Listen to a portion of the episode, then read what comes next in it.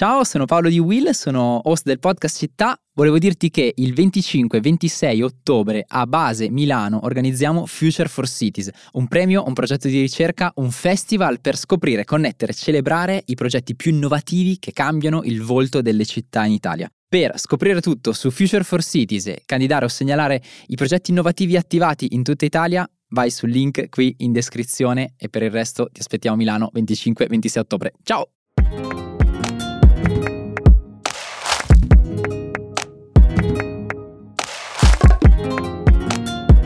Ciao, io sono Riccardo, CEO di Will e questo è un nuovo episodio di Actually, il podcast che parla del cambiamento che sembra arrivare piano piano e poi travolgerci tutto d'un tratto. Premetto da subito, cari ascoltatori e ascoltatrici, che si tratta di un episodio live, uno dei pochissimi mai registrati e chissà quanti altri eh, ne faremo, quindi se sentirete un po' di rumore ve la potete prendere con tutti gli amici che mi stanno guardando in questo momento, in questa, in questa platea e o con il fonico di questa sera, a cui mandiamo un abbraccio.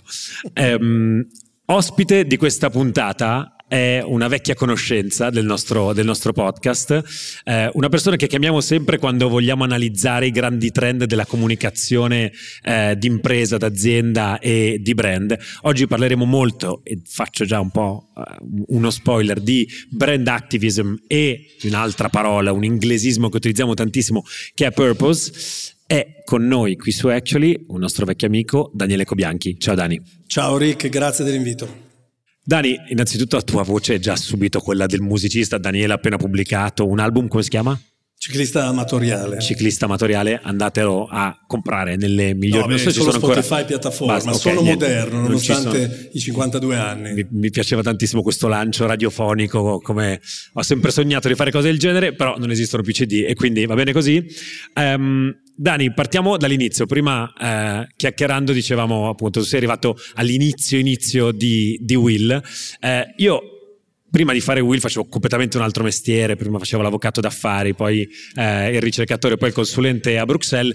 A un certo punto entro, entro dentro questo mondo, mi viene detto da eh, il nostro founder Ale che dovevo occuparmi di parlare, di parlare con i brand e capire un po' come pagare le bollette lavorando, lavorando con i brand e, e inizio dico ok devo, devo, studiare devo mettermi a studiare marketing non l'ho mai fatto ho studiato legge facevo tutt'altro e, e mi metto a, insomma ad osservare un po' questo mondo e rimango molto colpito all'inizio perché ho iniziato ad osservare dei comportamenti di brand che mai mi sarei aspettato. Per me il brand, la comunicazione d'impresa, il marketing avevano un'idea molto chiara. Bisognava sostanzialmente vendere eh, tanto nel più breve tempo possibile. Appunto, questo faceva il buon, il buon Siemo.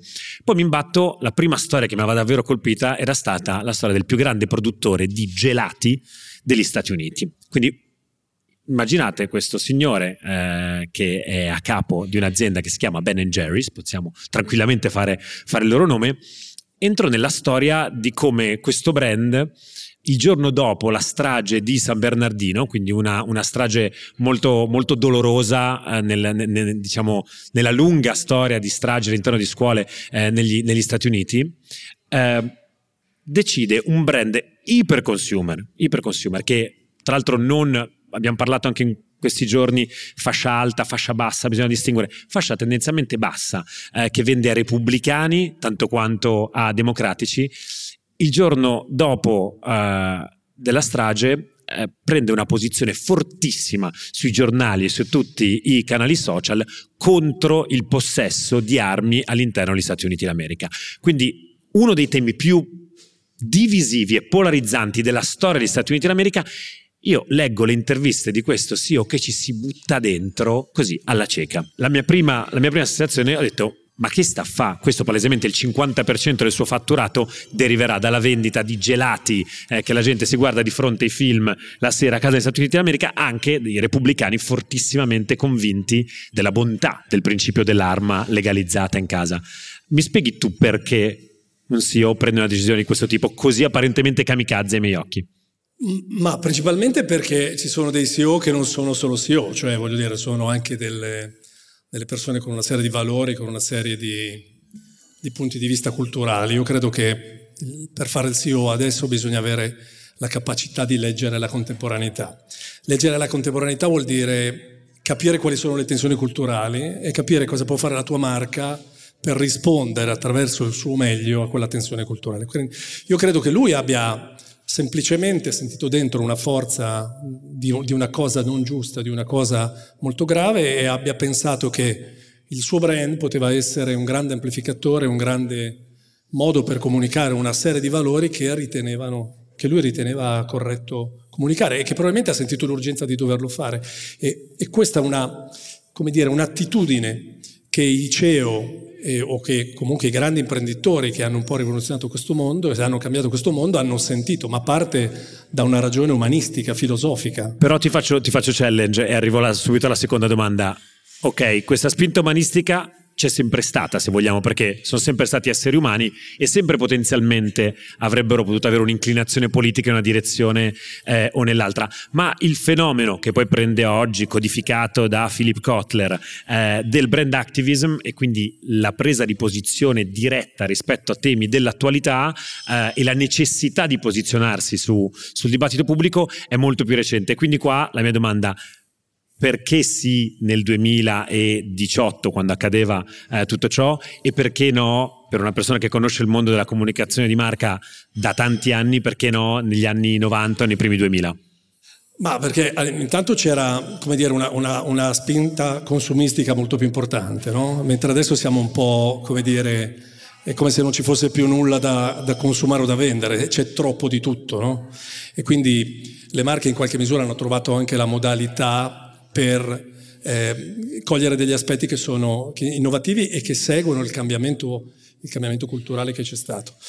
E in realtà è successo anche prima perché ci sono anche case di questo tipo che appartengono ad anni precedenti. Vai, Però io credo, che, io credo che c'è, una, c'è, una, delle case uh, più famose della bellezza autentica di, di, di Dove, che è stata una case che Dove ha preso in mano dicendo tutte le le donne o gli uomini bellissimi che vedete nelle affissioni, truccati, questi modelli sono così perché il Photoshop, perché c'è un lavoro creativo per renderli così straordinariamente fighi.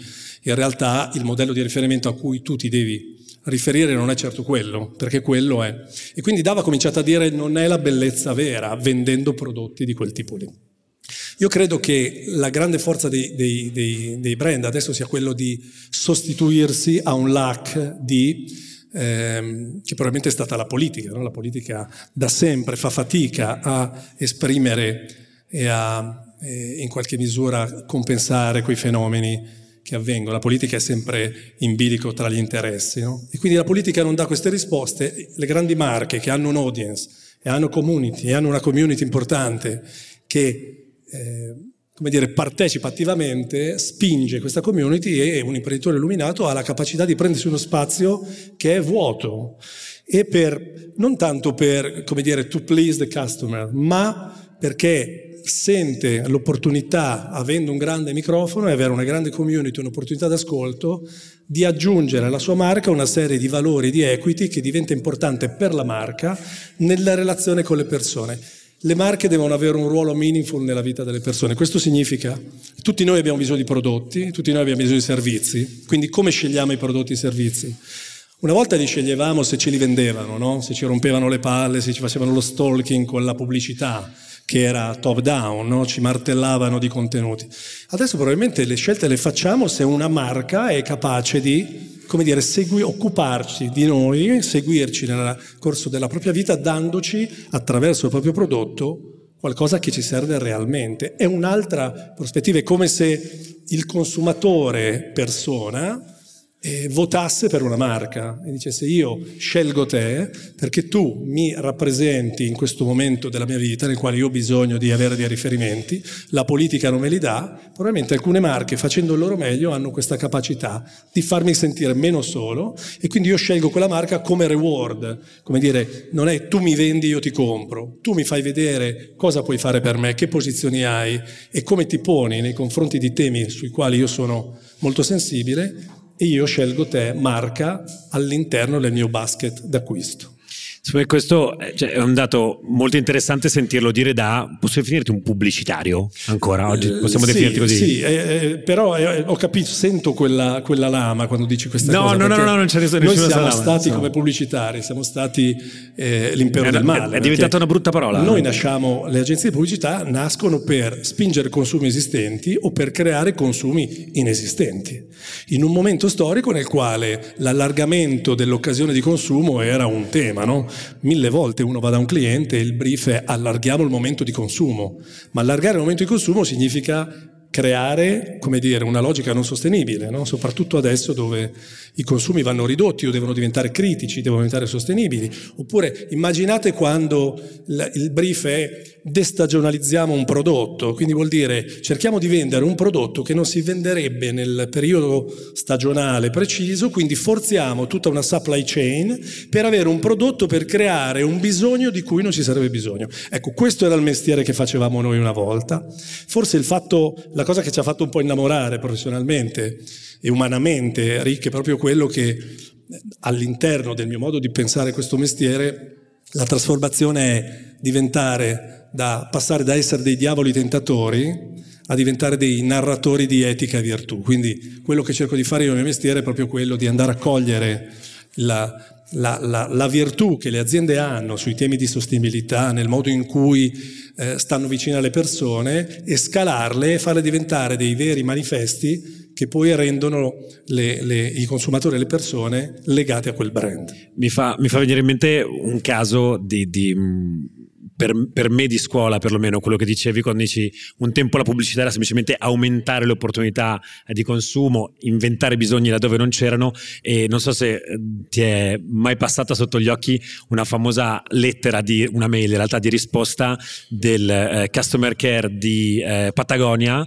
eh, brand insomma eh, particolarmente posizionato su certi temi oggi, eh, ad un, ad, un, cliente che facendo mountain bike si era completamente sguarato la, la la, la, manica, la, manica, la manica della giacca, non esisteva ancora la politica attuale di Patagonia che ha automatizzato poi eh, il, diciamo, la riparazione e, e, Patagonia risponde con una mail meravigliosa scritta non con un risponditore automatico ma con eh, un essere umano dall'altra parte eh, che nel, nel, nel, fare una serie di riferimenti super tecnici, tra l'altro al mondo della mountain bike, dice mandaci tutto, te la risistemiamo immediatamente e, e poi gli mandano in realtà dietro anche un, ulteri- un, ulteriore gadget a casa. Ora, la logica lì cos'è potenzialmente? Se la guardiamo secondo gli occhi del marketing di un tempo, in realtà quello è appunto perdere un'opportunità di consumo ulteriore perché tu... Eh, stai perdendo l'opportunità di vendere una giacca certo, in più. Certo. Per altro verso l'interpretazione che poi ha fatto Patagonia e che,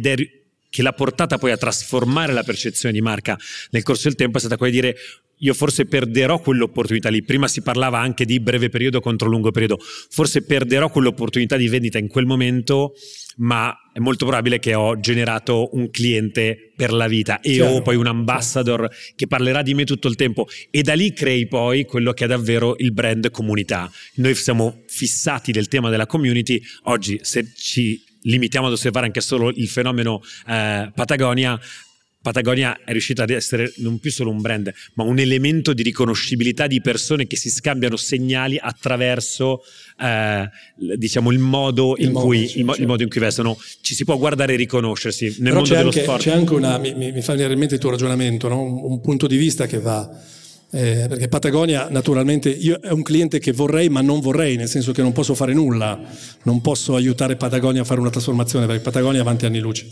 Però pensate al, al, al tema del consumo di oggi. Noi oggi possiamo comprare qualunque prodotto, per qualunque prezzo, in qualunque momento, su qualunque piattaforma e con qualunque device. Quindi come dire, cosa succede? La comunicazione è principalmente cerco di identificare un audience, delle personas, un target e poi lo bombardo su tutta la sua consumer journey e cerco di entrare nei pop-up in qualunque cosa. Ecco, il tema è questo, proprio perché adesso la possibilità di, di acquistare, di comprare, di consumare è talmente esagerata che non è neanche più differenziante. Quindi se uno volesse fare il brand activism, lo potrebbe fare anche se non credesse all'activism, ma solamente come strategia per avere un posizionamento distintivo e rilevante nella mente del consumatore. Quindi è proprio così. Chiaramente, eh, voglio dire, cogliamo l'opportunità invece di cambiare questo mondo in meglio e di fare qualcosa di, di veramente importante che è tangibile e non è solo qualcosa che fidelizza i, le persone al brand, ma è qualcosa che, che fa veramente qualcosa per le persone. C'è, ti rubo solo ancora un secondo, c'è una, una, una case molto bella di un brand, di, di un, di un di, vabbè, possiamo dirlo, Mastercard, eh, che, ha, che, è stata recentemente premiata anche al Festival di Cannes con un Grand Prix, dove ha fatto un progetto fantastico, si chiama Where to Settle,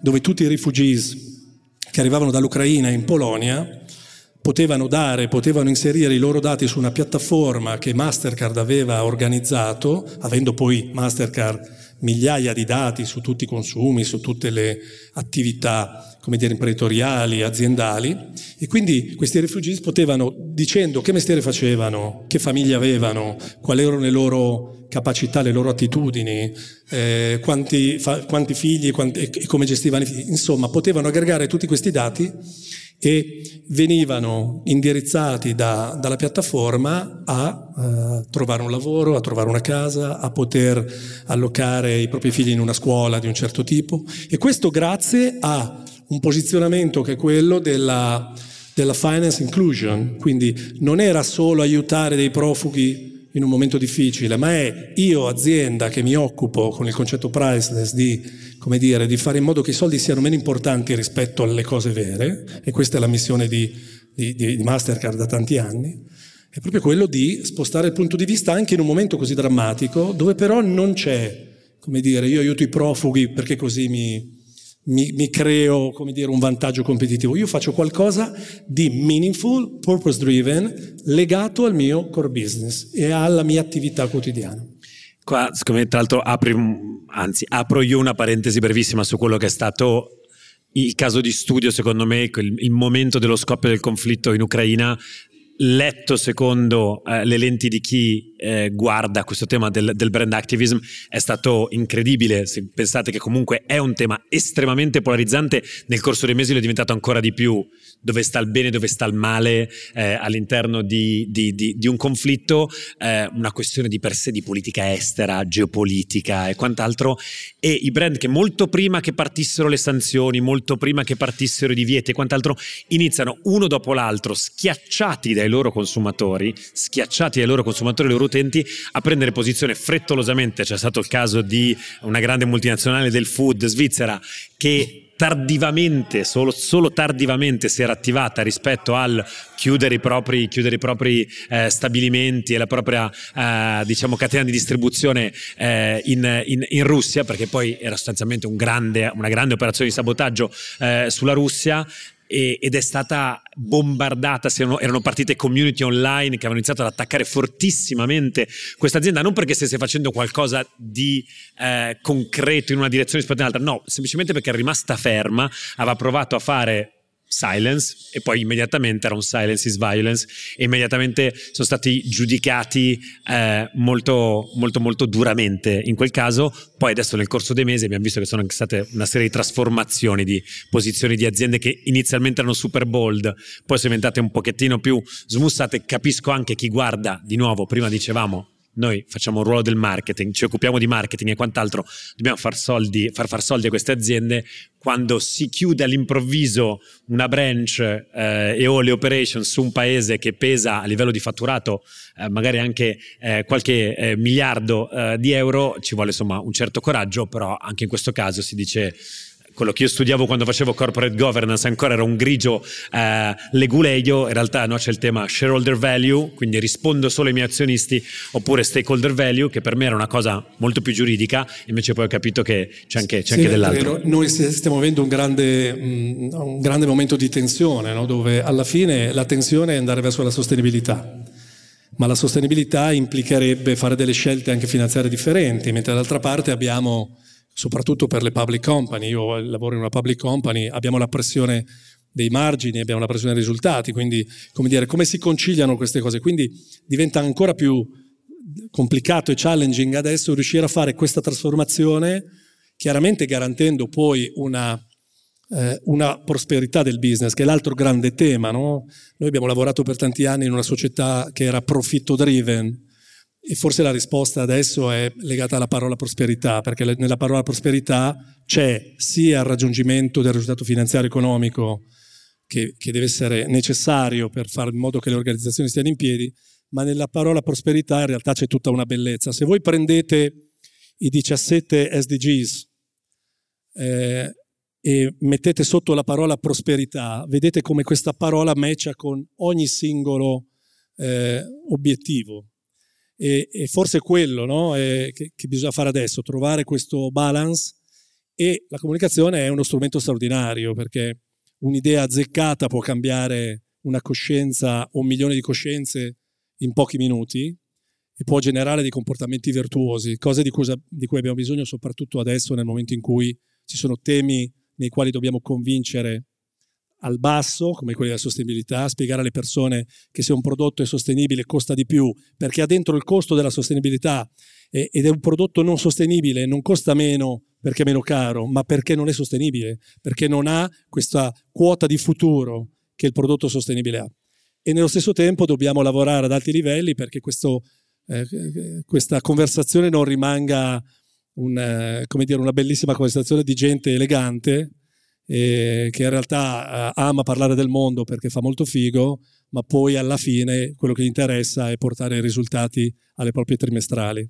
Ti devo bloccare adesso perché dobbiamo andare verso la fine. Eh, per voi ascoltatori non c'è nessun drink o bene mangereccio, invece per le persone che sono qui arriva anche il momento del drink e qualcosa da mangiare. Eh, non prima però di ehm, aver avuto l'opportunità di raccontarvi cosa abbiamo eh, tramato insieme con Dani e che si lega molto a tutto quello che abbiamo detto in, eh, in, questo, in questo, podcast. Um, il tema dell'azienda come comunità, quindi cittadini non necessariamente consumatori, nuove generazioni che sono quelle a cui noi parliamo tutti i giorni che sviluppano una domanda sempre più forte di guida ai brand. Se io non mi riconosco più nella politica, non mi riconosco più nelle istituzioni tradizionali, non mi riconosco più talvolta neppure nei media, voto con il portafoglio, questo termine molto anni 80, in realtà borsistico, che è passato poi invece su, su, diciamo, sui marciapiedi. Eh, allora, se voto col portafoglio vuol dire che io guardo a, a quell'azienda talvolta, non dico come un partito, ma sicuramente come una comunità valoriale. In cima a questa comunità valoriale c'è il capo di una comunità. Con Dani quindi eh, lanceremo nuova, uh, un nuovo spin-off di, di, Actually che sarà dedicato proprio ad indagare il ruolo dei capi di queste, di queste comunità.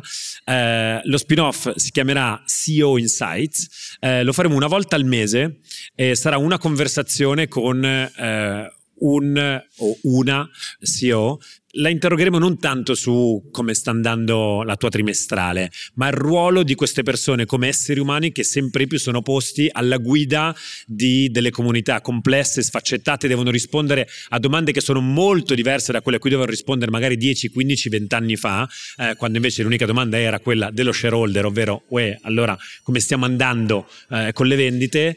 Eh, secondo noi è un esercizio estremamente interessante, si chiama anche Insights perché? Perché io in realtà questo questo lavoro ho iniziato a farlo da un mese e mezzo, non ho in realtà studiato proprio sui libri come, come si fa, sto cercando un po, di, un po' di amici che mi insegnino anche eh, a come fare questo lavoro, tanto per eh, i, diciamo, tutti i dipendenti le persone che lavorano in Will, tanto anche per tutta la comunità che sta attorno a Will, che esattamente come ogni altro brand eh, deve, deve, prendersi cura della sua comunità.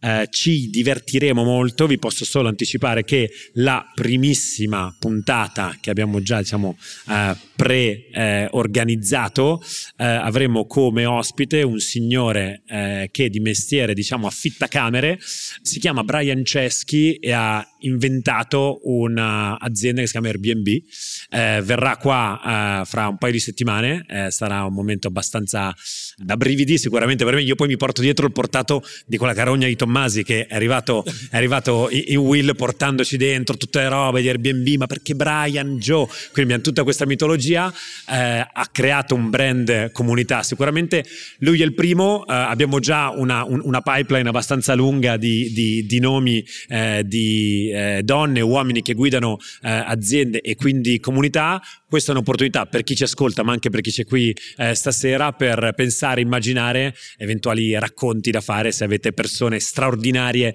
da proporci, noi proveremo a fare delle conversazioni il più interessanti possibili. Fantastico, eh, sarà, sarà, bellissimo anche, voglio dire, portarsi a casa quelle, quelle ricette che ancora non esistono, perché l'altro tema straordinario di questi tempi, che un po' è scary, ma d'altra parte è straordinario, che esisto, abbiamo bisogno di, di nuove soluzioni no? a problemi nuovi. No? E quindi eh, bisogna ascoltare chi ha avuto la capacità di affrontare delle novità e ha messo in piedi non solo degli strumenti, ma un, un, mindset che ci può aiutare invece a cavalcare poi questo cambiamento, che non è più neanche un cambiamento, ma è la nostra normalità, che ogni giorno, quando ci alziamo la mattina, ci troviamo davanti a un mondo che è totalmente diverso da quello che era il giorno prima e dobbiamo avere strumenti e punti di vista nuovi.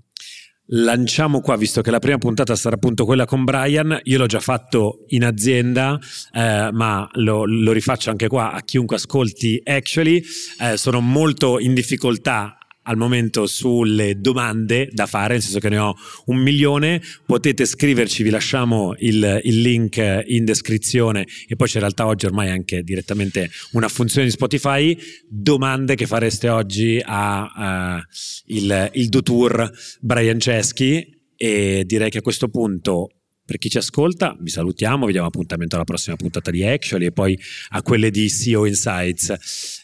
Chi ci ascolta invece qua in sala, direi aprite eh, le danze, potete iniziare a mangiare da beverarvi perché fra poco inizieremo con Oggiano e le sue storie di canzoni con la band di Will ad accompagnarlo. Grazie a tutti e a tutte per averci ascoltato. Grazie Rick, grazie a tutti. Ciao.